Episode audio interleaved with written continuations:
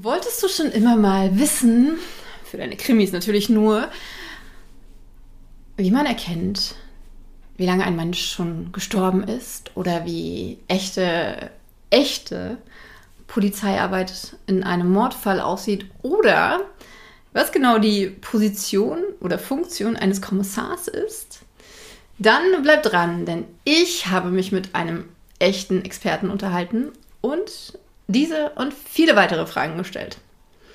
Hi, ich bin Andrea, Autorin und Self-Publisherin und nehme dich an dieser Stelle mit in meine Welt zwischen den Worten und einmal die Woche mit in ein Interview mit einer Person, die mich fasziniert und die irgendwas mit der Buchwelt zu tun hat.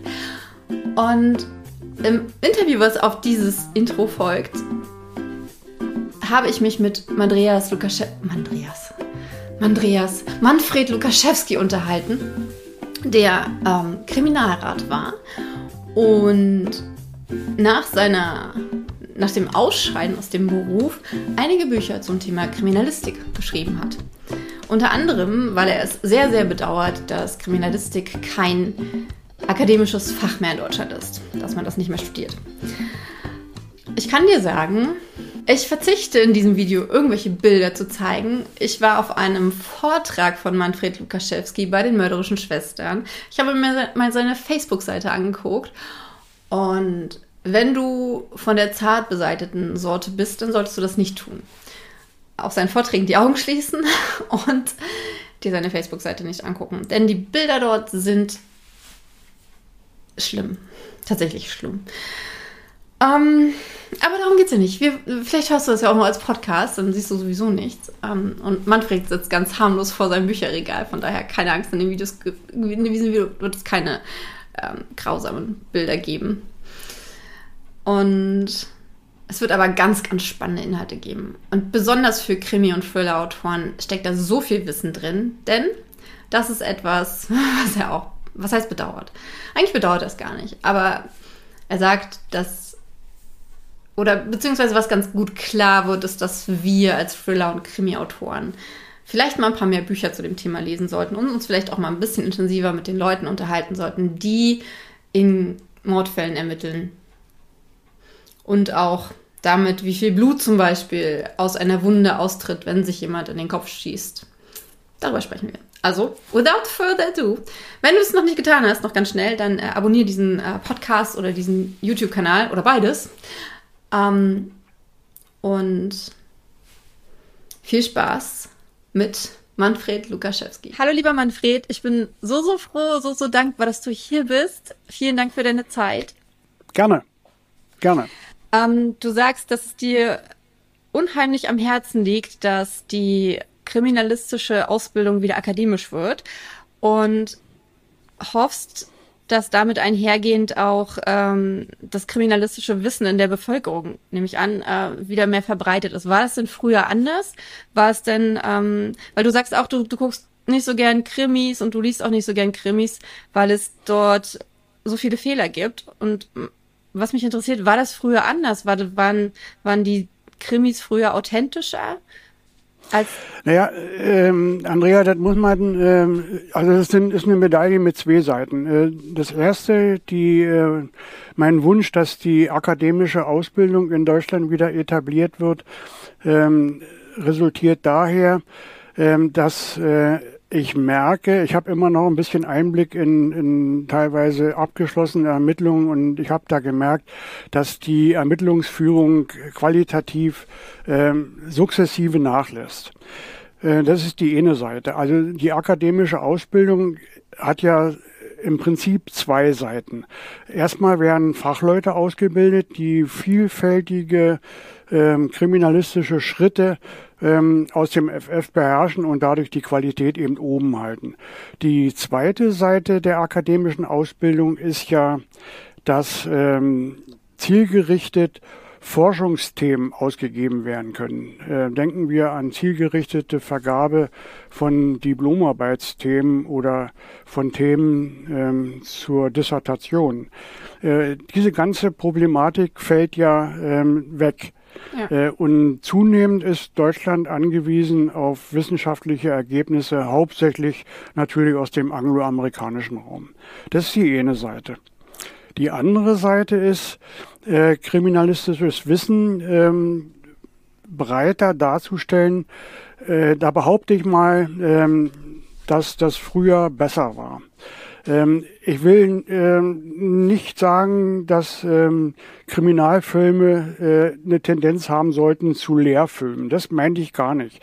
Aber äh, wenn ich mir so die, die Filme und teilweise auch die Literatur betrachte ähm, und dann äh, im Abspann eines Films irgendeinen Berater sehe, frage ich mich, äh, wo der sein Handwerk gelernt hat, wenn da ganz einfache Schnitzer drin sind, nicht mal Fehler sondern äh, Unzulänglichkeiten, die mit einem Satz hätten behoben werden können.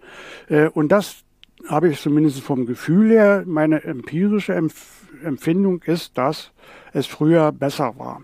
Also da wurde nicht ähm, mit Begriffen geschludert, die teilweise ähm, völlig verschiedene Inhalte haben.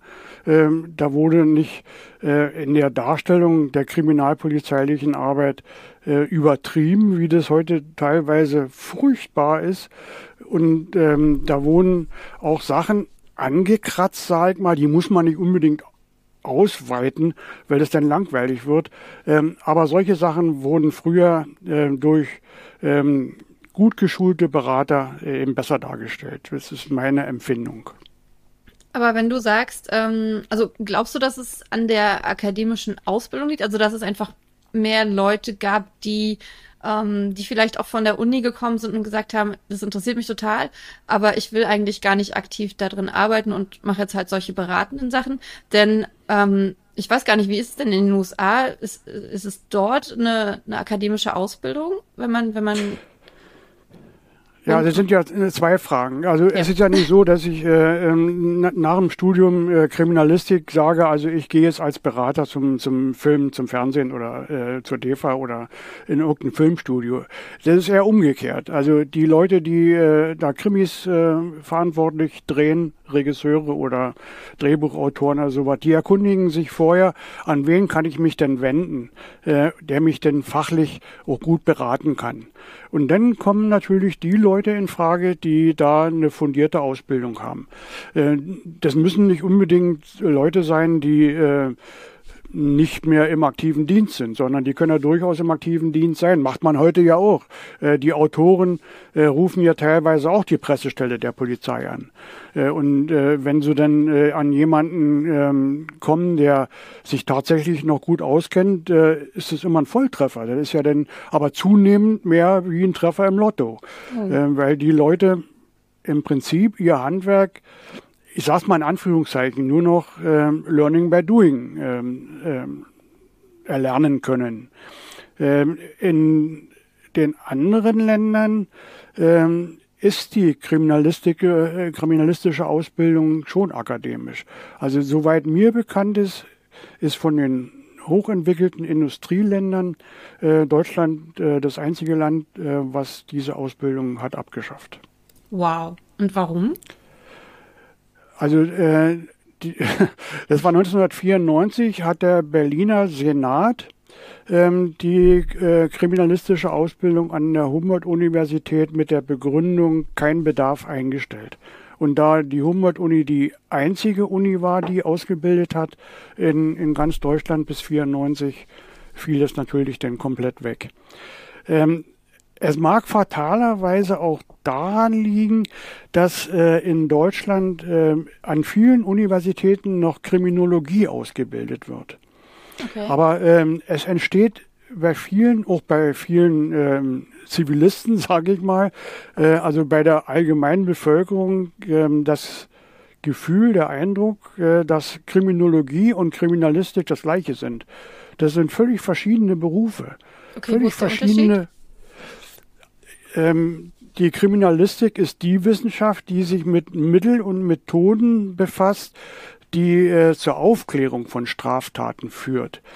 Äh, die Kriminologie ist die Wissenschaft, die äh, sich mit ähm, den Ursachen, mit den gesellschaftlichen Ursachen der Entstehung der Kriminalität befasst und mit den Auswirkungen der Kriminalität auf die Gesellschaft. Ja. Also die Kriminologie ist eher eine soziologische Wissenschaft und, und die Kriminalistik eine naturwissenschaftliche. Aber in den, in den USA zum Beispiel würdest du sagen, dass da auch die, die Thriller und die, und, und die Krimis authentischer sind als in Deutschland? Oder ist es wirklich nur die Ausbildung, die da Achso, jetzt. Ja, ähm, ähm, Andrea, ähm, so, ein, so ein äh, Thriller oder äh, ein guter Kriminalroman äh, hat ja in erster Linie die Aufgabe, die Leute zu fesseln. Äh, mhm. Und nicht, dass die nach der fünften, sechsten Seite sagen, na, was ist denn das hier? Das, das langweilt mich, äh, da fehlt mir irgendwo die Spannung. Äh, ich habe gar nicht vor, irgendwie die künstlerische Freiheit einzuschränken.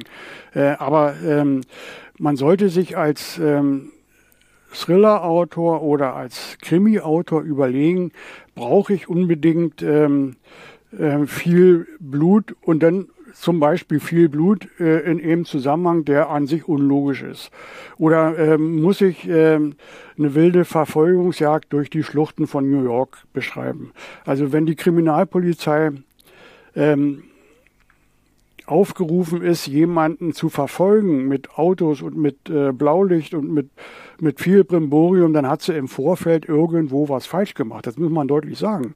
Hm. Äh, wenn, wenn die Kriminalpolizei agiert äh, und zum Beispiel ähm, einen äh, dringend verdächtigen Täter ähm, vorläufig festnehmen möchte, dann muss in der Vorbereitung gesichert sein, dass der keine Fluchtmöglichkeiten mehr hat. Also da guckt man vorher, wo steht das Auto, hat der einen Autoschlüssel und kann der sofort wegfahren. Und wenn ja, dann stellt sich davor jemand hin, also am besten einen Funkstreifenwagen. Äh, oder man guckt sich die Wohnung an. Hat er die Möglichkeit, ähm, weiß ich, aus irgendwelchen Fenstern rauszuspringen? Oder gibt es da eine Nottreppe oder sowas? Das muss man vorher äh, rauskriegen. Und dann wird es gesichert. Also äh, ich finde das immer unsinnig, wenn da ähm, eine, eine wilde Hatz im, im Film beginnt. Ähm, das ist einfach ähm, Darstellung eines Fehlers, der im Vorfeld lag. Das ist total spannend, denn das sind ja wirklich genau die Sachen, die, also das fällt mir tatsächlich auch sehr oft auf, oder es, es, es würde mir jetzt auffallen, ich habe das eigentlich nie so, so, so gecheckt, dass das äh, tatsächlich auch ein Fehler der Polizeiarbeitern ist, wenn es überhaupt zu einer Fluchtmöglichkeit kommt. Weil ähm, es ist, es ist natürlich ein enormer Spannungsbogen, wenn der, der Verbrecher, also das ist ja dann quasi, in der Literatur nennt man das ja dann die, äh, den False Victory, also dass man den Verbrecher quasi gefangen hat, alles ist fest, äh, Haftbefehl steht und was auch immer und wir können jetzt einbuchten und dann haut er nochmal ab und dann geht halt nochmal der Spannungsbogen nochmal ja, nach oben. Ja, ja. Ähm, aber dass das dann tatsächlich ja die, ähm, die schlechte Polizeiarbeit dann letztendlich Letztendlich ja, letztendlich ja. ja. Und naja, du hast gerade jetzt so ein, so ein Wort gesagt, Haftbefehl. Ähm, ähm, das wird auch immer wieder ähm, mhm. ja, äh, im, im, Film verwechselt. Also ein Haftbefehl, äh, jemanden per Haftbefehl äh, die Freiheit zu berauben, ist, ist äh, in der Praxis äußerst selten. Ähm, meistens wird vorläufig festgenommen. Das ist ein großer, ganz großer Unterschied. Ne? Ähm, Haftbefehle werden natürlich ausgestellt, aber dann äh, ist im Vorfeld schon irgendwas gewesen. Also weiß ich, wenn ein Haftbefehl gibt's, wenn wenn jemand aus der JVA abhaut oder äh, wenn jemand äh, seinen Hafttermin nicht antritt oder so. Aber wenn jetzt einen dringend Tatverdächtigen ähm, der, der Staatsanwalt zuführen will oder, oder dem Untersuchungsrichter zuführen will, dann wird das nicht per Haftbefehl gemacht, sondern durch eine vorläufige Festnahme. Weil der Haftbefehl einen immer in Haft gibt und die Haft nur im Gefängnis besteht? Deswegen? Naja, nicht ganz. Nee, nee, nicht ganz. Also ähm, ähm, man muss unterscheiden. Haftbefehl ähm, wird zum Beispiel angeordnet auch äh, zur Untersuchungshaft. Mhm. Ähm, die Untersuchungshaft ähm, ist aber im Prinzip immer schon der zweite Schritt. Der erste Schritt ist dann die vorläufige Festnahme und dann ist die Polizei verpflichtet, äh, äh bis zum Ablauf des nächsten Tages ähm, den Delinquenten, sage ich mal, ähm, ähm, dem Haftrichter vorzuführen. Und der prüft, äh, ob ähm, die Anordnung einer Untersuchungshaft äh, geboten ist. Da gibt es dann äh, unterschiedliche Gründe, die äh, ihn dazu äh, bewegen. Ähm, Fluchtgefahr, Wiederholungsgefahr und Verdunklungsgefahr die sind die Hauptgründe. Und wenn er die sieht oder nur einen von den dreien, dann ordnet er die Vollstreckung der Untersuchungshaft an. Nach einem rechtskräftigen Urteil äh, ist es keine Haft, das ist äh, die Freiheitsstrafe. Das ist ah. ähm, schon wieder äh, semantisch ein Unterschied. Mhm. Also er sitzt ja nicht in Haft, sondern er verbüßt eine Freiheitsstrafe. Ist das in allen Ländern so, dass das so ähm, semantisch so, so extrem unterschieden wird? Weißt du das? Oder ist das so ein typisch deutsches Ding, weil das ähm Also sagen wir mal so, äh, in den äh, angloamerikanischen Strafprozessrecht kenne ich mich nicht so aus. Ähm, da gibt es sicherlich ganz, ganz äh, äh, starke Unterschiede zum, zum deutschen Recht. Äh, aber äh, in, in, Österreich und in der Schweiz zum Beispiel äh, gibt es diese Trennung ganz, ganz deutlich, wie in Deutschland. Wie in Deutschland. Äh, wir haben ja schon über den, den, den, den Fachberater gesprochen ähm, für, für Kriminalromane und so weiter. Und ich finde das super spannend. Ich habe nämlich immer großes Skrupel davor gehabt, einfach bei der Polizei anzurufen. Jetzt hast du ja aber auch gesagt, ähm, die Wahrscheinlichkeit, dass ich da an jemanden gerate, der sich gar nicht so gut auskennt, ist relativ hoch. Wie findet man denn sonst solche Fachberater, wenn man äh, jetzt wirklich ein Krimi schreiben möchte, wo man halt genau diese Schnitzer, wo einem sowas nicht passiert? Naja, Abgesehen natürlich äh, davon, dass man deine Bücher lesen kann und sollte. ja, aber, aber irgendwann ist es ja auch zu Ende. Also bei mir ist ja dann ja auch irgendwann mal die biologische Grenze erreicht. Ähm, ja, die Polizei ist natürlich der erste Ansprechpartner, auch wenn äh, ähm, da, ähm, sage ich mal, nicht mehr so äh, der akademisch ausgebildete Polizist sitzt. Aber die haben äh, alleine äh, durch ihre Qualifikationslehrgänge und äh, auch durch die ganzen praktischen Erkenntnisse, die die äh, in, im Laufe ihrer Arbeit erlangen, natürlich fundierte Kenntnisse. Und ähm, ich denke mal, dass die Polizei durchaus in der Lage ist, äh, einem Autor äh, sachdienliche Hinweise zu geben. Und äh, die wissen ganz genau, ähm, wie die Unterschiede äh, oder wie die praktischen Abläufe sind. Ähm, und die sind eigentlich auch gerne bereit, darüber zu erzählen, wenn sie gerade die Zeit dazu haben. Ich meine, wenn da gerade ein, wichtiger Fall anhängig ist äh, an der Dienststelle, äh, dann kann man natürlich Pech haben und man wird abgebürstet. Ne? Das ist, äh, ist dann mal so. Aber man darf sich nicht scheuen, einfach nochmal anzurufen oder hinzugehen, wenn man die Gelegenheit hat. Okay, das ist sehr, das ist sehr hilfreich, wenn man, wenn man weiß, was man fragen möchte. Aber wenn ich jetzt äh, gar keine Ahnung habe und also ein Buch schreibe und hinterher einfach wissen will, ja, stimmt denn das alles so, was ich da geschrieben habe? Gibt es da auch eine Möglichkeit, an, an, an wen man sich da wenden ja, kann? Ja, dann, äh, dann muss man tatsächlich äh, äh, auf dem Büchermarkt recherchieren, äh, wer hat worüber äh, sachkundig äh, Bücher veröffentlicht und äh, sich dann mal, mal ein bisschen reinlesen mal ein bisschen reinlesen. Äh, da wird sicherlich so sein, dass man äh, einige Sachen äh, nicht sofort versteht, aber die kann man sich dann ja rausarbeiten äh, und dann kann man auch zielgerichteter fragen. Also äh, da gibt's äh, Literatur, gibt's eigentlich ähm, gerade für Autoren ähm, doch eigentlich genügend. Genau, aber ich meine das jetzt andersrum, ähm, dass, dass ich jemandem mein fertiges Buch gebe und die Person sich das dann halt durchliest und, und mir dann halt sagt, ja, nee, das ist aber nicht so. Ja, da muss man einen guten Bekannten haben. Entweder mhm. arbeitet der bei der Polizei, bei der Staatsanwaltschaft oder äh, hat Jura studiert, wobei Juristen äh, sich in der äh, praktischen polizeilichen Arbeit eigentlich nicht äh, so auskennen. Mhm. Also die können dann sicherlich rechtliche Hinweise geben, also solche, ich, solche Sachen wie Verhaftung, vorläufige Festnahme, Polizeigewahrsam, da mögen sie sich auskennen.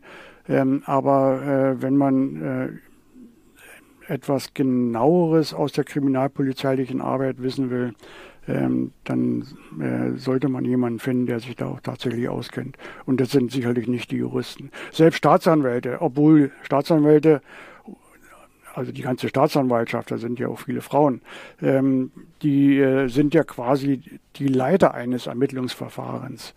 Äh, aber ähm, die kennen sich im Prinzip auch nur auf der juristischen Schiene aus. Also welche Fristen müssen eingehalten werden.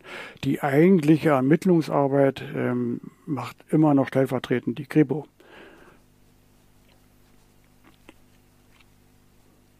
Die gucken sich zum Beispiel, also in meinem Fall, äh, äh, wenn, wenn da eine Leiche gefunden wird, äh, denn wenn da mal ein Staatsanwalt äh, auftaucht ähm, oder bei der Autopsie, wenn da mal ein Staatsanwalt auftaucht, ist das schon eher die Ausnahme. Ähm, nicht, weil sie nicht wollen. Ähm, die haben einfach den Bezug nicht dazu und, und vor allen Dingen haben sie nicht die Zeit. Die haben andere Sorgen, als ähm, zu jedem ähm, möglichen Tötungsdelikt ähm, da irgendwo anwesend zu sein. Das ist viel zu viel verlangt. Also die warten dann auf meine Ergebnisse. Ähm, und das ist ja glaube ich, auch häufig in Krimis und Filmen anders, oder? Dass der Staatsanwalt da schon auch oft am Tatort... Ja, der Staatsanwalt ist dann äh, was, was beim Krimi äh, in der Regel, das ist aber äh, dramaturgisch, da muss man gar nicht so groß rummeckern, äh, dass da ein Rechtsmediziner immer gleich vor Ort ist. Äh, das ist in der Praxis auch nicht so. Also die haben tatsächlich andere Sachen zu tun, äh, als äh, bei jedem Toten, wo möglicherweise ein Tötungsdelikt vorliegt, äh, mit vor Ort zu sein. Deswegen, äh, um jetzt den Bogen zurückzuspannen zur akademischen Ausbildung, ähm, ich hatte ja in, in äh, dem Vortrag äh, in Berlin äh, kurz darauf hingewiesen, dass wir in der Lage waren, die Todeszeitbestimmung schon alleine ähm, zu verifizieren. Äh, das ähm, muss in der Praxis auch wieder so sein. Also ähm, diese, äh, diese Warterei auf äh, das Gutachten aus der Rechtsmedizin äh, verschenkt viel zu viel Zeit, wenn man da zwei, drei Tage auf das Gutachten warten muss. Ach so, das ist deswegen, tatsächlich, das ist tatsächlich bitte? nicht mehr so, dass die äh, heutigen ähm, Kriminalbeamten das hinbekommen, die, den Todeszeitpunkt zu bestimmen. Nein, das kriegen die heute nicht mehr so äh, exakt hin, wie wir das äh, konnten. Ganz sicher nicht. Okay. Ganz sicher nicht. Und äh, wenn, wenn da jemand, äh, also der Arzt muss ja vor Ort sein, weil er der Einzige ist, der befugt ist, äh, den Tod überhaupt festzustellen. Äh, aber wenn das jemand ist, der ähm, gerade sein, sein Assistenzarzt gemacht hat oder aus einem Bereich kommt, äh, wo man nicht so häufig mit Todesfällen zu tun hat, denken wir an, an äh, HNO-Ärzte oder an Augenärzte oder so, die denn durch irgendwelche Umstände in dem Bereitschaftsdienst äh, tätig waren, na, die braucht man nicht nach dem Todeszeitpunkt äh, zu fragen. Ähm, das, das können die einfach nicht. Das muss man denen nicht zum Vorwurf machen. Die haben damit äh, in ihrer praktischen Arbeit nichts zu tun. Also ich habe mal meinen Hausarzt, das war ein pfiffiger Kerl, leider ist er äh, vor äh, 14 Tagen verstorben. Oh, äh, den habe ich mal, ähm, ja, der ist äh, verunglückt in Köln. Er hat seine Kinder besucht und wurde damit vom Auto umgefahren. Mhm. Ähm, der, den habe ich mal gefragt, ich sage mal, Peter, wie stell, der hat im, im Altenheim bei uns hier gearbeitet, wie stellst denn du den Todeszeitpunkt fest, wenn da im Altenheim jemand hier hm. gestorben ist? Dann hat er gesagt, ganz einfach, ich fasse unter die Bettdecke, wenn sie warm ist, ist gerade passiert, wenn sie kalt ist, ist schon länger her. Also äh, damit kann ich als Kriminalist natürlich nichts anfangen. Nee. Ja, also ähm, sollte schon genauer sein. Genau, ich habe von dir auch in einem Interview, ich glaube, es war das mit den mörderischen Schwestern gelesen, ähm, da hast du gesagt, die Bestimmung der Todeszeit kann man nicht googeln. Und ähm, das geht ja genau damit einher. Aber wie bestimmt man denn den Todeszeitpunkt? Das ist ein wahnsinnig komplexes Thema, das weiß ich, weil in deinem Vortrag, auch bei den mörderischen Schwestern, äh, habe ich da unheimlich viel zu gelernt. Aber vielleicht kannst du so ein paar, so ein paar Eckpunkte nennen. Naja, äh, Todeszeitpunkt, Feststellung, also ähm, muss man trennen. Äh, es gibt äh, ähm, Todeszeitfeststellung anhand der, der äußeren Leichenveränderungen und dann später ähm, kann man dann mit Hilfe der Autopsie das noch ein bisschen äh, noch vielleicht noch genauer machen. Ähm, anhand der äußeren Leichenerscheinung. Also äh, wir hatten früher, äh, und ich hoffe, dass äh, heute die Spurensicherung äh, das auch noch hat, ähm, immer äh, die Möglichkeit, ähm, die Körperkerntemperatur zu messen. Das ist ein sicherer, äh, ein sicherer Weg, um die Todeszeit relativ genau einzuschätzen bei frischen Leichen. Bei frischen Leichen. Also in dem Moment, wo die Körperkerntemperatur ähm, gleich hoch ist wie die Umgebungstemperatur, hört diese Möglichkeit auf. Dann gibt es die Möglichkeit, das habe ich ja äh, versucht darzustellen, anhand äh, der Leichenveränderungen ähm, den Todeszeitpunkt ein bisschen einzugrenzen. Äh, das waren ähm, keine schönen Bilder, kann ich euch sagen. Bitte? Ich sag, das waren keine schönen Bilder. ja, also, äh, ne, die, also die ersten äußeren ähm, wenn, wenn die Leiche ganz frisch ist, dann geht es mit Hilfe dieser sogenannten supravitalen Zeichen, ähm, also äh, dass man mechanische, elektrische und ähm, chemische Reize versucht auszulösen und der Körper reagiert noch. Das passiert aber nur bis zu einem bestimmten ähm, Zeitpunkt nach dem Tod. Dann ähm, haben wir die Ausbildung von toten Flecken und äh, toten Starre. Da weiß man ungefähr, dass bei Zimmertemperatur die ersten toten Flecken nach 20 Minuten zu beobachten sind. Die toten Starre beginnt in etwa bei Zimmertemperatur äh, nach zwei Stunden an den, an den Augenlidern und an der Kiefermuskulatur.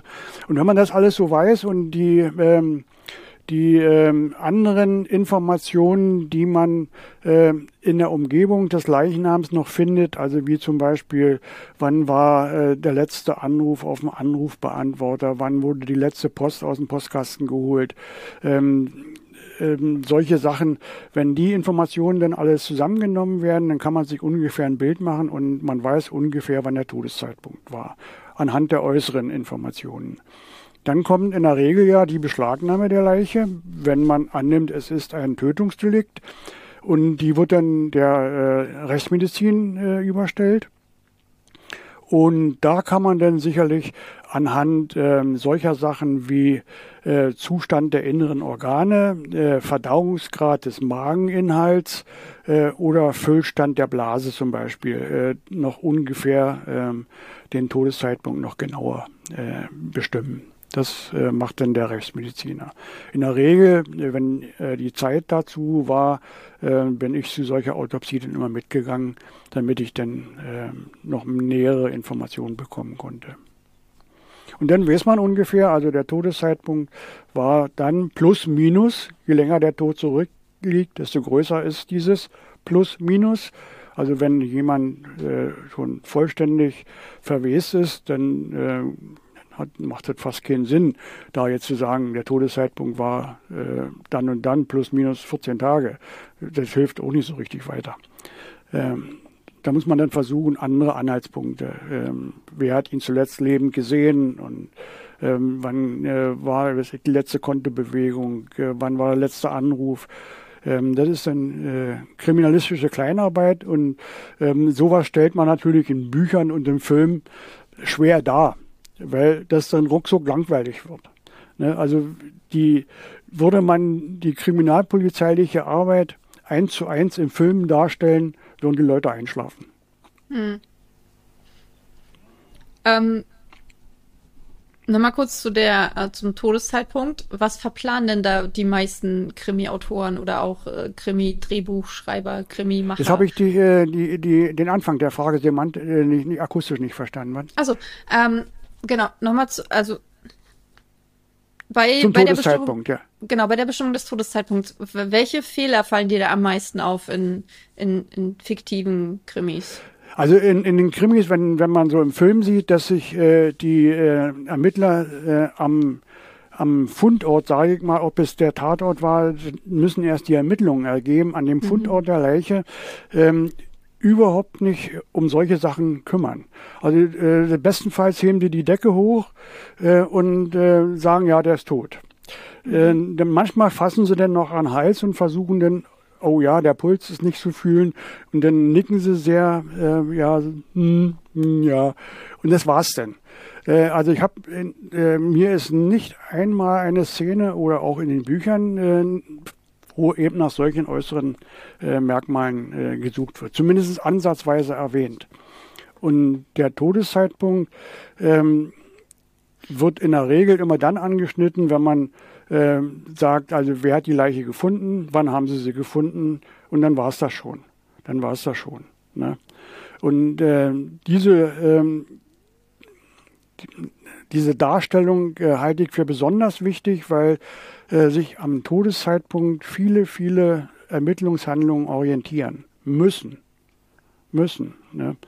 Also die ganze Alibi-Ermittlung habe ich ja gesagt, die Ermittlungen im Wahrnehmbarkeitsbereich, die, die, hängen alle an diesem, an diesem Todeszeitpunkt. Irrt man sich da, äh, ist die ganze Ermittlung im Prinzip verloren.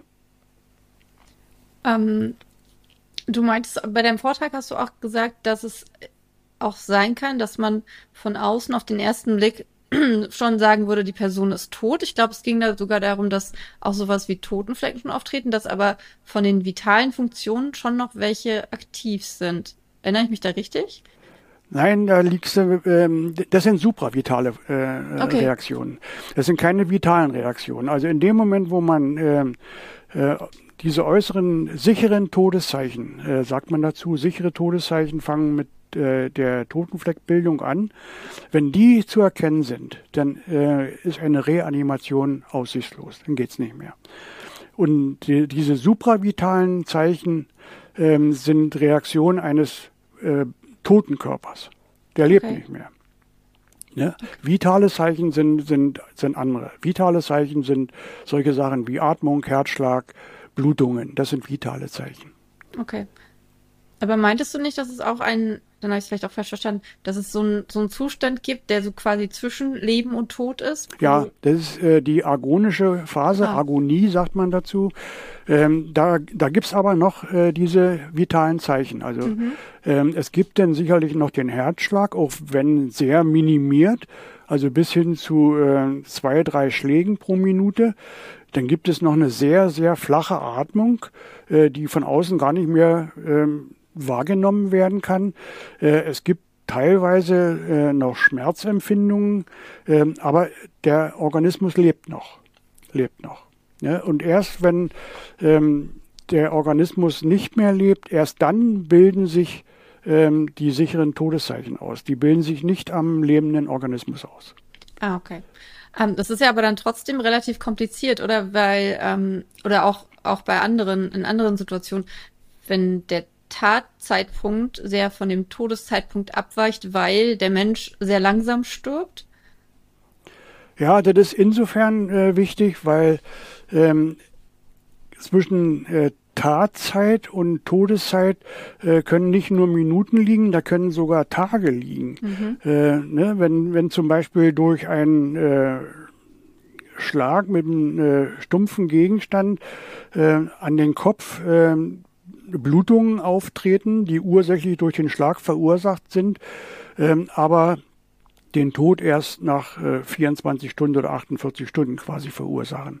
Das sind so die Fälle, wo der Tod äh, dann äh, ursächlich mit dem äh, mit der Tat ähm, in, in Vereinbarung gebracht werden muss. Das ist mhm. Aufgabe denn der Ermittlungen, der Autopsie ähm, und der Beweisführung ähm, weil es neben den Sachbeweisen ja dann äh, noch die Personalbeweise gibt, also äh, sprich Zeugenvernehmung, äh, Beschuldigtenvernehmung. Mhm. Das sind auch Beweise. Ähm, das ist übrigens auch so ein Punkt, fällt mir gerade ein, dass wir den nicht vergessen, dass im Film und in den Büchern bei Vernehmungen ähm, die wichtigste Phase einer Vernehmung immer übersprungen wird und das ist die Belehrung. Ah. Die wird nie erwähnt. Ne? Also die ganzen Vernehmungen, die ich im Film sehe, sind äh, beweistechnisch nicht verwertbar. Alle. Grundsätzlich nicht, weil die Belehrung fehlt. Die Belehrung ähm, der Verdächtigen oder die Belehrung der Zeugen oder beide? Beides, beides. Äh, der Zeuge zum Beispiel ähm, hat ein, äh, ein Aussageverweigerungsrecht und ein Zeugnisverweigerungsrecht. Das sind zwei unterschiedliche Begriffe. Äh, ganz kurz erklärt, Aussageverweigerungsrecht hat er bezüglich zu sich selbst, also er muss sich nicht selbst belasten. Und Zeugnisverweigerungsrecht hat er gegenüber äh, nahen Verwandten. Ähm, also die, die, muss er auch nicht belasten. Ähm, der äh, Beschuldigte hat diese beiden Rechte auch. Und dazu hat er noch das Recht, äh, in, sich anwaltlich betreuen zu lassen. Und selbst wenn er jetzt keinen Anwalt hat, äh, ist die Polizei verpflichtet, ihm eine Liste mit Anwälten zu geben, die er anrufen kann und äh, sich dann einen Anwalt äh, zu besorgen. Ähm, er muss zur Person aussagen, aber nicht zur Sache. Also diese Sache, alles, was Sie jetzt aussagen, so im Auto, alles, was Sie jetzt aussagen kann, gegen Sie verwendet werden, ist amerikanisches Recht. Gibt es in Deutschland mhm. nicht, ist Unsinn. Ähm, genau zum Thema Vernehmung ähm, habe ich nämlich auch noch, äh, äh, habe ich auch Fragen notiert. Und zwar hast du auch in einem Interview gesagt, dass eine Vernehmung, die acht Stunden dauert, äh, auch acht Stunden lang vorbereitet sein muss. Erstens, ja. wow, eine acht Stunden lange Vernehmung, das ist verdammt lang. Oder ist das normal? Also ich sag mal so ein bisschen salopp, eine acht Stunden Vernehmung bei äh, einem Beschuldigten ist noch relativ kurz. Wow ist noch relativ kurz. Also die Vernehmung eines Beschuldigten, ähm, selbst wenn er jetzt äh, sofort in der Vernehmung die Tat gesteht, ähm, dauert denn, wenn man die Zeit zusammennimmt, äh, äh, doch länger als acht Stunden. Weil ähm, selbst bei einem Geständnis muss alles das, was er sagt, muss ja äh, dann auch beweistechnisch unterlegt sein. Ähm, ne? Und das äh, muss dann überprüft werden, deswegen zieht sich das dann schon äh, in die Länge. Also, okay, also äh, es ist schon so, dass äh, das nicht ähm, wie im Fernsehen, was sollen sie auch machen, die können ja keine Vernehmung acht Stunden lang zeigen. Ähm, mhm. Aber äh, dass da nur nach dem Namen gefragt wird und dann so zwei, drei Fragen zum Sachverhalt gestellt werden, äh, das ist ein bisschen ähm, anders. Also man muss also dann auch, ja. Die acht Stunden umfassen, ähm, also wenn wir jetzt mal von acht Stunden ausgehen, das ist dann nicht so, dass die Person acht Stunden lang im gleichen Raum sitzt, sondern da sind dann auch Pausen dazwischen oder ähm, das ist sehr unterschiedlich. Das ist sehr unterschiedlich. Also man kann ähm, durchaus, ähm, also mir sind Vernehmungen äh, untergekommen, wo vier Stunden vernommen wurde, dann wurde eine Pause eingelegt und danach nochmal vier Stunden vernommen. Also das, das geht schon. Äh, das ist schon möglich. Ne?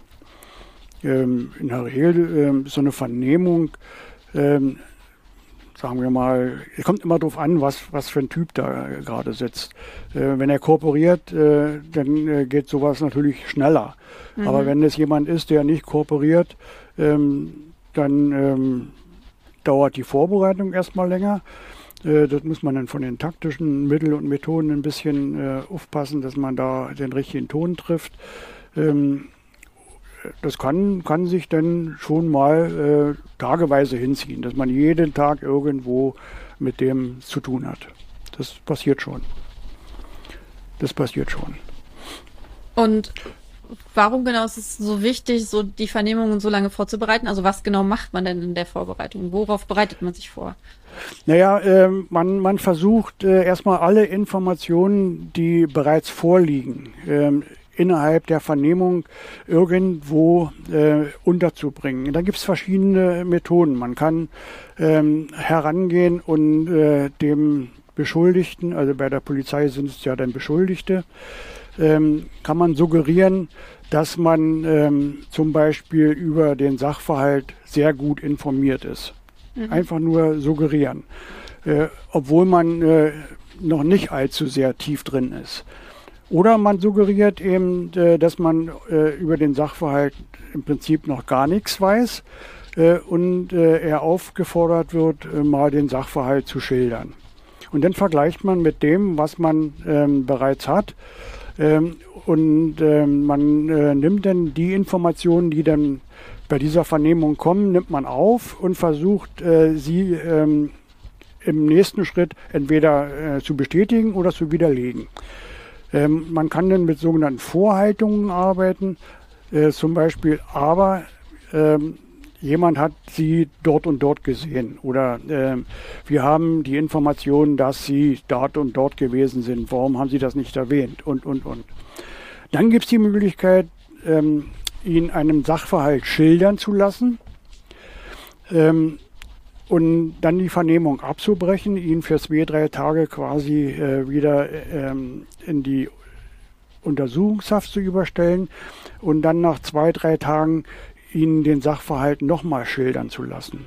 Und dann versucht, ähm, wo hat er jetzt irgendwo äh, Widersprüche. Und sich dann anhand dieser Widersprüche ranzutasten und ihn äh, quasi sukzessive dazu zu bringen, ähm, sich der Wahrheit zu nähern.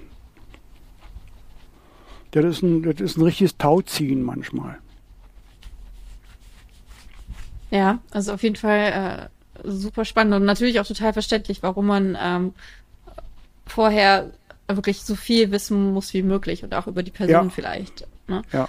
Ähm, wie, also gut, das eigentlich ist es offensichtlich, ich möchte die Frage aber trotzdem stellen. Inwiefern unterscheiden sich denn äh, Beschuldigten oder in dem Fall ja Beschuldigten und ähm, Zeugenvernehmungen? Also, ja. Abgesehen davon, dass der eine einen Anwalt bekommt und beschuldigt wird und äh, der andere eigentlich auch gar nicht auftauchen muss, oder ist das richtig? Muss man zu einer Zeugenaussage? Naja, ähm, wenn ja, die Zeugenvernehmung ähm, die, äh, also das sind Leute, die äh, zum, zum Sachverhalt irgendwo etwas beitragen können, was Beweischarakter hat. Also wir haben zum Beispiel jemanden äh, zu dem ganz bestimmten Zeitpunkt äh, dort gesehen. Das ist eine Aussage, äh, die hat Beweischarakter. Weil äh, die ähm, dann äh, zum Tat, wenn die zum Tatzeitpunkt passt, äh, irgendjemand belastet. Ähm, nach dieser Belehrung äh, quasi ist diese Zeugenaussage äh, quasi Bestandteil der Ermittlungsakte, die dann irgendwann mal dem Staatsanwalt zugeht. Bei der Beschuldigtenvernehmung ist es ja so, dass der Beschuldigte zur Person aussagen muss, aber zur Sache gar nichts. Also ich muss ihm ja quasi seine Schuld beweisen, äh, er nicht seine Unschuld. Und das ist schon der wesentliche Unterschied. Das ist schon der wesentliche Unterschied. Er muss überhaupt nichts sagen. Er muss überhaupt mhm. nichts sagen. Ne? Aber in der Regel gelingt es äh, doch in einem Gespräch, ähm, ihm äh, Informationen zu entlocken. Ähm, ganz wichtige Voraussetzung ist, den Beschuldigten nicht als als Mensch zweiter Klasse zu behandeln. Also ich habe meinen Leuten immer gesagt, behandelt auch Beschuldigte wie eine Persönlichkeit. Also wie man manchmal im Fernsehen sieht, äh, dass die so einfach geduzt werden, das, das äh, gab es bei mir nicht. Äh, die wurden behandelt wie, wie du und ich, also wie wir uns jetzt unterhalten. Mhm. Ähm, äh, man, man, äh, er muss das Gefühl haben, er wird ernst genommen. Er wird ernst genommen. Es gibt äh, Leute, die sind hart gesotten. Also, ähm, da ist es schwer, äh, dieses, dieses äh, Ernst nehmen. Äh, aber die ersten ähm, langen Minuten, auch vielleicht Stunden in der Vernehmung dienen im Prinzip nur äh, dazu, äh, so eine Art Vertrauen aufzubauen. Ja. Also er muss, weil ähm, so eine Vernehmung hat ja nicht nur den Sinn, äh, ähm, ihm irgendwelche Fehlhandlungen äh, nachzuweisen. Die Vernehmung hat ja auch den Sinn, äh, entlastende Momente herauszuarbeiten. Die, äh, warum ist er zu dieser Tat gekommen? Äh, gibt es da irgendwelche, irgendwelche äußeren Anlässe, äh, Momente, wo er äh, gedacht hat, er kommt aus einer bestimmten Situation gar nicht mehr raus und, und, mhm. und. Das ist ganz, ganz wichtig, weil er muss das Gefühl haben, ähm, er wird nicht nur angeklagt, mal Anführungszeichen, sondern äh, man versucht ihm auch zu helfen. Und, Und äh, da kommt man dann schon ein Stückchen weiter. Ja. Ja. Sehr, sehr. Das fällt natürlich, das fällt natürlich schwer, wenn, wenn ähm, es ähm, Täter oder vermeintliche Täter sind, ähm, die ich, äh, äh, Kindesmisshandlung ja. äh, oder so. Da äh, ist dann, äh, da spielt die Emotion schon eine Rolle und man muss sich dann da sehr, sehr stark äh, unter Kontrolle haben, um da überhaupt ein vernünftiges Gespräch mit dem führen zu können. Ähm, ja, genau, da hatte ich eine, eine, eine Frage von einer Leserin, ähm, die halt auch gefragt hat, inwiefern man denn solche Sachen mit nach Hause nimmt oder inwiefern man sich davon abgrenzt. Und ich weiß, naja, ich habe schon mehrfach von dir gehört und gelesen, dass es auch einige gibt, die dann halt an einem bestimmten Punkt sagen, okay, ähm, das nehme ich jetzt so krass mit nach Hause und dann war halt dein, na nicht dein Tipp, aber dein, dein Rat dann, okay, da musst du eine Pause machen insgesamt. Ähm, ja. Ja, also äh, also wenn, wenn da jemand äh, behauptet, dass er äh, um 17 Uhr, wenn er den Bleistift fallen lässt, äh, alles abschalten kann, ähm, das, das nehme ich ihm nicht ab. Man nimmt es schon mit nach Hause. Man nimmt es schon mit nach Hause. Und äh, ich habe das wohl auch schon mal beiläufig ähm, erwähnt. Ähm, man hat immer irgendwo äh, Stift und, und, und, Zettel bei der Hand, um sich irgendwelche Notizen noch zu machen, äh, falls man doch so eine Eingebung hat, also den musst du nochmal befragen oder äh, da müsst du nochmal gucken, ähm, die Frist äh, darfst du nicht vergessen und, und, und. Das passiert schon. Äh, man arbeitet ähm, auch zu Hause noch mit, mit, diesen, mit diesem Fall oder mit diesen Fällen.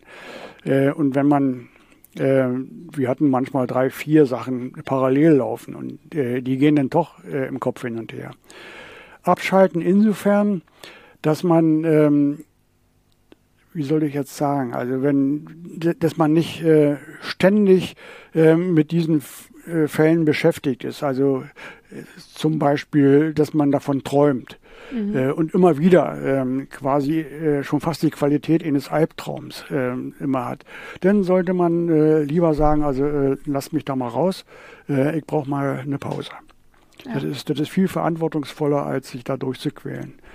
Ähm, eine komplette Abschaltung äh, gibt es nicht. Das ist heute noch so, wenn manchmal äh, sieht man ja dann doch äh, mal ein Krimi oder eine Sequenz aus einem Krimi, dann fallen eben schon Parallelfälle ein, die man äh, in der Vergangenheit mal bearbeitet hat. Ah ja, so ähnlich war das bei mir auch und äh, das fällt in, aber das ist dann mehr oder weniger eine Erinnerung, wie man sich an andere ähm, Erlebnisse in seinem Leben halt rückerinnert.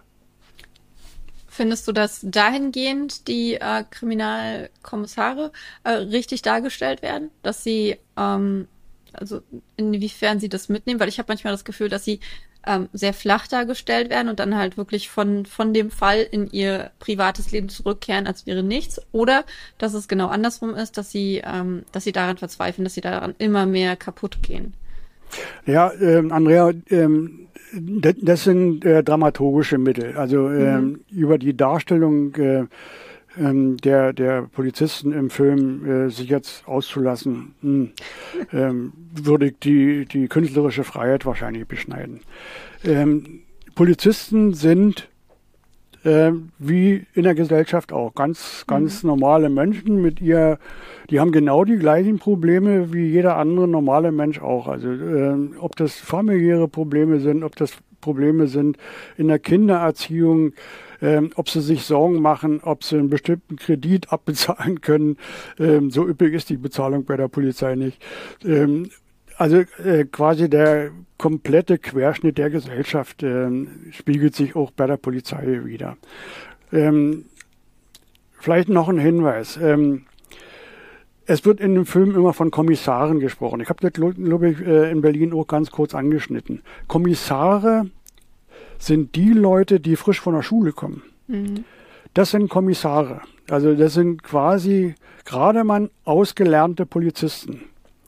Ähm, wenn man in, einer, in, so einem komplexen Vorgang wie in einem Tötungsdelikt als ähm, Ermittler tätig ist, dann ist man über dieses Stadium längst hinaus. Also das sind alles Hauptkommissare oder äh, zumindest lang gediente Oberkommissare.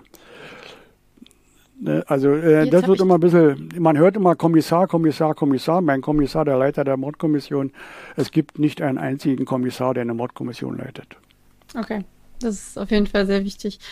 Ähm, was mich total interessiert, äh, was sind so die skurrilsten Fehler, die dir begegnet sind bisher, wenn du Krimis geguckt oder gelesen hast? Ja, also äh, diese Verfolgungsjagd habe ich ja schon kurz angeschnitten, äh, mhm. äh, dass, äh, dass das eigentlich nicht vorkommen darf. Die, äh, ja, die skurrilsten Fehler. Hm. Also ich denke mal, äh, dass ähm, es sind eigentlich zwei, die ähm, als, äh, sagen wir mal, als dramaturgisches Mittel sehr übertrieben dargestellt werden. Das ist erstmal äh, der Umgang mit, mit Waffen. Mhm. Ähm, der wird äh, viel zu häufig, äh, wird, wird die Waffe gezogen, wird geschossen. Ähm, das passiert in der Realität überhaupt nicht. Man hat die Waffe zwar, das gehört zur, zur ich sag mal, Dienstkleidung, aber äh, dass da äh, bei jedem dritten Einsatz äh, irgendwo geschossen wird, ist, ist reichlich übertrieben. Reichlich übertrieben. Die zweite Sache, die immer übertrieben wird, auch ja, aus dramaturgischen Gründen, ist die Darstellung von Blut. Also äh, Blut äh, spielt ähm, bei den meisten äh, Tötungsdelikten eher eine untergeordnete Rolle eher eine untergeordnete Rolle. Also selbst äh, wenn jetzt äh, Stichverletzungen äh, in, in, in den Bauchraum sind, ähm, äh, eine tödliche Stichverletzung in den Bauchraum, die ist selten nach außen hin äh, blutig. Nach innen schon, aber nach außen hin eher nicht. Schussverletzung ähnlich. Also es sei denn, äh, die, die Schussverletzung trifft äh, irgendwo äh, eine, äh, eine Arterie und äh, das äh, tritt dann aus. Also bei Suiziden ist Blut äh, beim Pulsaderschnitt äh, ja, massiv vorhanden. Äh, aber wenn zum Beispiel beim äh, Suizid äh, durch den, ähm, mit einem Schuss in, in, die Schläfe, da kommen zwei, drei Tropfen Blut und nicht, nicht wie manchmal hm. in Filmen gezeigt, eine große Blutlache.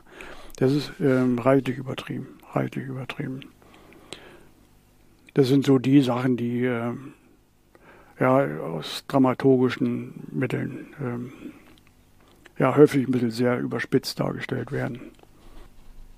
Ah, in dem Interview mit den autorischen, äh, mit den autorischen Schwestern, mit den mörderischen Schwestern hast du gesagt, dass Autorinnen häufig viel einfallsreicher sind als ihre männlichen Kollegen. Ähm, kannst du da Beispiele nennen? Was hat dich da besonders fasziniert? Der war da ist fasziniert. Also, ähm, naja, äh, ja, äh, ja äh, also äh, ja, wie soll ich sagen? Also ähm, mir ist so, äh, also das kann man jetzt nicht sagen, dass es nur die, die weiblichen Autorinnen sind. Ähm, die, die Männer neigen eher dazu, ähm, ihre Opfer ähm, klassisch umzubringen, sage ich mal. Okay. Klassisch umzubringen. Also äh, Baseballschläger, Schusswaffe, ähm, ja, sowas in der Richtung. Stein, ne? also ein bisschen martialisch. Äh, Frauen sind da äh, in ihren Methoden äh, viel, viel subtiler und äh, manchmal sogar grausamer als der Mann. Beim Mann ist es äh, im Prinzip so, äh, zack, Stein, Ruf auf den Kopf, tot. Ähm, eine ne Frau nimmt keinen Stein, um ihn totzuschlagen, sondern einen Wattebausch. Ähm, das dauert länger und der Quälvorgang ist, ist da ähm, ja, und dann, äh, ja. An dieser Stelle eine Buchempfehlung Machtlos von Nadine Teuber. Das sind sehr interessante Tötungsmethoden. ja, und dann äh, auch ähm, ja die, die Mittel und Methoden, um dann ähm, quasi nachdem äh, ihr Gatte verstorben ist, die, die Leiche dann äh, entweder verschwinden zu lassen oder ähm, noch irgendwie ähm, Spuren zu verwischen, zu vertuschen, damit die Ermittler richtig schön lange im Dunkeln tappen. Äh, da sind sie sehr, sehr einfallsreich. Also ich sage immer, wenn, wenn äh, Täter oder Täterin versucht, äh, die Tat zu vertuschen, tun sie mir als Ermittler eigentlich einen Gefallen. Denn in dem Moment, wo sie ähm, vertuschen oder verschleiern wollen, äh, legen sie neue Spuren, äh, die dann so individuell zum Täter führen, dass sie mir damit nur einen Gefallen tun, im Prinzip. Außerdem beweist äh, Vertuschungs- und Verschleierungsarbeit äh, die kriminelle Energie und das wirkt in der Regel strafverschaffend. Ähm, sind denn in der Realität, Realität auch die Frauen die kreativeren Mörderinnen als Männer? Nee, ähm, das kann man nicht sagen. Also bei äh, Täterspektrum, äh, ähm, also ich will nicht sagen, dass es eine Gleichheit ist. Ich denke mal, es ist ein Verhältnis von äh, 70 zu 30 etwa. 70 Prozent der Täter sind, sind männlich, 30 Prozent sind weiblich. Genau, aber sind die Frauen kreativer bei ihren Tötungsdelikten? Hm, ja, würde ich, würde ich äh, sagen, ohne jetzt äh, da gleich jetzt Beweise hervorzaubern zu mhm. können, würde ja, also, ähm, Männer neigen eher äh, zu sichtlicher Gewalt. Ähm, und äh, die sind auch nicht ähm, ähm so, ähm, wenn es da blutet, ist es den Männern relativ egal. Mhm. Äh, äh, bei Frauen äh, habe ich so zumindest das Gefühl, dass sie vermeiden, ähm, ähm, da irgendwo blutige Sachen oder so. Äh, hm. Das ist da weniger. Also, aber ähm, ähm, es hat so schon meine Antwort schon so die Tendenz, also äh, wenn, wenn eine Tötung mit, mit toxischen Mitteln, dann ist eine Frau im Spiel, das ist Unsinn. Das äh, kann man jetzt auch so nicht verallgemeinern. Kann man auch so nicht verallgemeinern. Also bei Männern äh, spielen Toxen auch schon eine Rolle. Du hast gesagt, ähm, die Täter tun denen Gefallen, wenn sie ihre Spuren verwischen. Und natürlich die allzeit äh, wichtigste Frage überhaupt. Gibt es den perfekten Mord? Ich habe schon nein. ein paar Antworten von dir dazu gelesen. Ich würde es trotzdem gerne Nein, hören. nein, nein, den, den, den gibt's nicht. Den, den gibt's nicht. Den gibt's nicht. Das würde ja bedeuten, äh, wenn man das mal genau überlegt, äh, der perfekte Mord wäre die Unaufklärbarkeit eines Tötungsdelikts. Also der Täter äh, hat äh, jemanden getötet, aber äh, mit allen kriminalistischen Mitteln und Methoden ist dieser Mord nicht aufklärbar. Das würde der perfekte Mord sein und das geht nicht. Das geht nicht. Also es wird immer so ähm, suggeriert, ähm, es liegt eine Tat vor und äh, die wird als Tat gar nicht bekannt. Äh, das ist dann der perfekte Mord. Das ist ja Unsinn. Das ist ja Unsinn. Also der perfekte Mord setzt ja voraus, dass ein Mord bekannt ist, also ein Tötungsdelikt bekannt ist. Aber er ist nicht aufklärbar. Das wäre der perfekte Mord. Wenn jetzt jemand durch irgendwelche Fehler, ähm, die im Vorfeld passiert sind, ums Leben gekommen ist und es wird nicht erkannt, dass es ein Tötungsdelikt ist, dann ist es noch lange kein perfekter Mord. Dann ist es immer die Schlamperei äh, in der Regel vom Arzt oder von dem Ermittlerteam. Und Glück für den Täter. Und Glück für den Täter, aber äh, noch lange nicht äh, perfekt. Ne, also das ja. beste Beispiel ist immer, ähm, dass äh, gerade so in dem Bereich Pflege, Altenheim, Krankenhaus, äh, dass da jemand ähm, zu Tode kommt und äh, das als Tötungsdelikt äh, gar nicht wahrgenommen wird. Es muss nicht mal äh, ein vorsätzliches Tötungsdelikt sein. Also jemand zum Beispiel durch weiche Bedeckung ähm, von Leiden erlösen im Altenheim. Muss gar nicht sein. Muss gar nicht sein. Es kann zum Beispiel sein, dass im Krankenhaus ähm, eine falsche Medikation vorgenommen wird. Äh, oder auch im Altenheim. Also ich habe selbst erlebt, dass äh, da wurden immer diese Tabletten in so kleinen Schnapsgläschen verteilt und äh, auf der Demenzstation dann plötzlich gesagt wurde, du, guck mal, du hast äh, so eine schöne grüne, ich habe hier eine rote, wollen wir tauschen. Oh. Die Pillen. Mhm. Ne? Wenn da die Pflegekraft äh, nicht aufpasst, dann tauschen die und das kann unter Umständen zum Tod führen. Das ist dann ein Tötungsdelikt, was aber nicht mal auffallen muss. Muss ja nicht mal mhm. auffallen. Muss ja nicht mal auffallen. Selbst diese weiche Bedeckung Stell dir vor, das ist äh, ein Bewohner im Altenheim, der schon äh, zwei Herzinfarkte hatte, 90 Jahre alt ist und der plötzlich durch eine weiche Bedeckung verstirbt. Und der behandelnde Hausarzt sagt, na gut, 90 Jahre, das war jetzt der dritte Herzinfarkt, gut, ist eine natürliche Todesart, damit freigegeben zur Bestattung, fertig. Mhm. Hätte weiche er, Bedeckung? Was heißt also, weiche äh, Bedeckung? Äh, äh, weiche Bedeckung heißt die Behinderung der Atmung durch ein Kissen mhm. zum Beispiel äh, okay. auf Nase und Mund gelegt. Ne? Äh, da hat man kaum Spuren außen, aber hätte der Arzt zum Beispiel ähm, die, die Augenlider von innen sich betrachtet, mit einer Pinzette nur nach außen geklappt, dann hätte er Stauungsblutungen gesehen. Das sind so kleine Oh, da habe ich auch ein Bild gesehen. Oh. Du hast auch irgendwo ein Bild von, ich glaube, auf, Face, auf deiner Facebook-Seite ist da ein Bild von, richtig? Ja, ne, ja, ne, und dann weiß er, aha, äh, da liegt ein Tötungsdelikt vor. Ne, aber macht er nicht, weil er sagt, okay, mh, 90, dritter Herzinfarkt, tot, fertig. Ja. Solche Sachen. Das ist aber noch kein perfekter Mord. Das ist einfach nur Glück nee, für den Täter. Glück. Glück für den Täter, ja. Perfekter so. Mord nochmal ist die Nicht-Aufklärbarkeit eines Tötungsdelikts.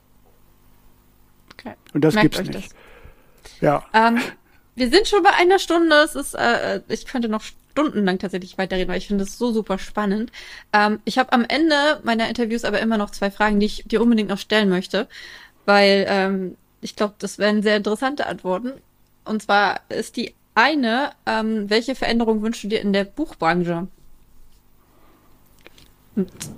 Vielleicht speziell in der, in der Buchbranche, dass der Buchbranche. Äh, die Autoren äh, für ihre häufig sehr intensive, langfristige und ähm, aufopferungsvolle Arbeit ähm, besser honoriert werden. Oh, also wenn man ein Buch veröffentlicht, äh, was sagen wir mal im Laden für 20 ähm, Euro zu erstehen ist und der Autor da nur 90 Cent für kriegt, ist das eine Schande. Ja, das, das stimme ich vollkommen zu. Ich glaube, das ist auch einer der Gründe, warum das Self-Publishing so im Vormarsch ist, weil ja. Autoren ja. einfach, natürlich hat man auch höhere Kosten, klar, man muss es in Relation setzen. Alles, aber alles wenn man richtig. die Kosten einmal reingespielt hat, dann hat man, verdient man halt deutlich aber mehr. Aber wenn so ein, so ein Sänger ein fröhliches Liedchen trällert, äh, was im Radio rauf und runter gedudelt wird, dann ist er Millionär und äh, der Autor, der hat sich äh, richtig Mühe gegeben ähm, hat Lektorat bezahlt, hat Korrektat und alles sowas, äh, hat da viel investiert, ähm, seine Familie vernachlässigt etc. und wird mit einem äh, ja, mit einem Butterbrot abgespeist. Das ist nicht in Ordnung. Das ist nicht in Ordnung, das sehe ich absolut genauso.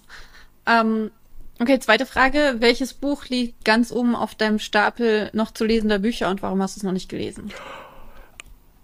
Oh, Das ist eine gute Frage. Also meine, mhm. meine Bibliothek zu Hause, ein bisschen ist zu sehen auf den Bildern, umfasst ungefähr so 5000 Bände. Wow. Äh, Hast du sie alle gelesen? Da, nein, deswegen sage ich ja, äh, zu lesen sind.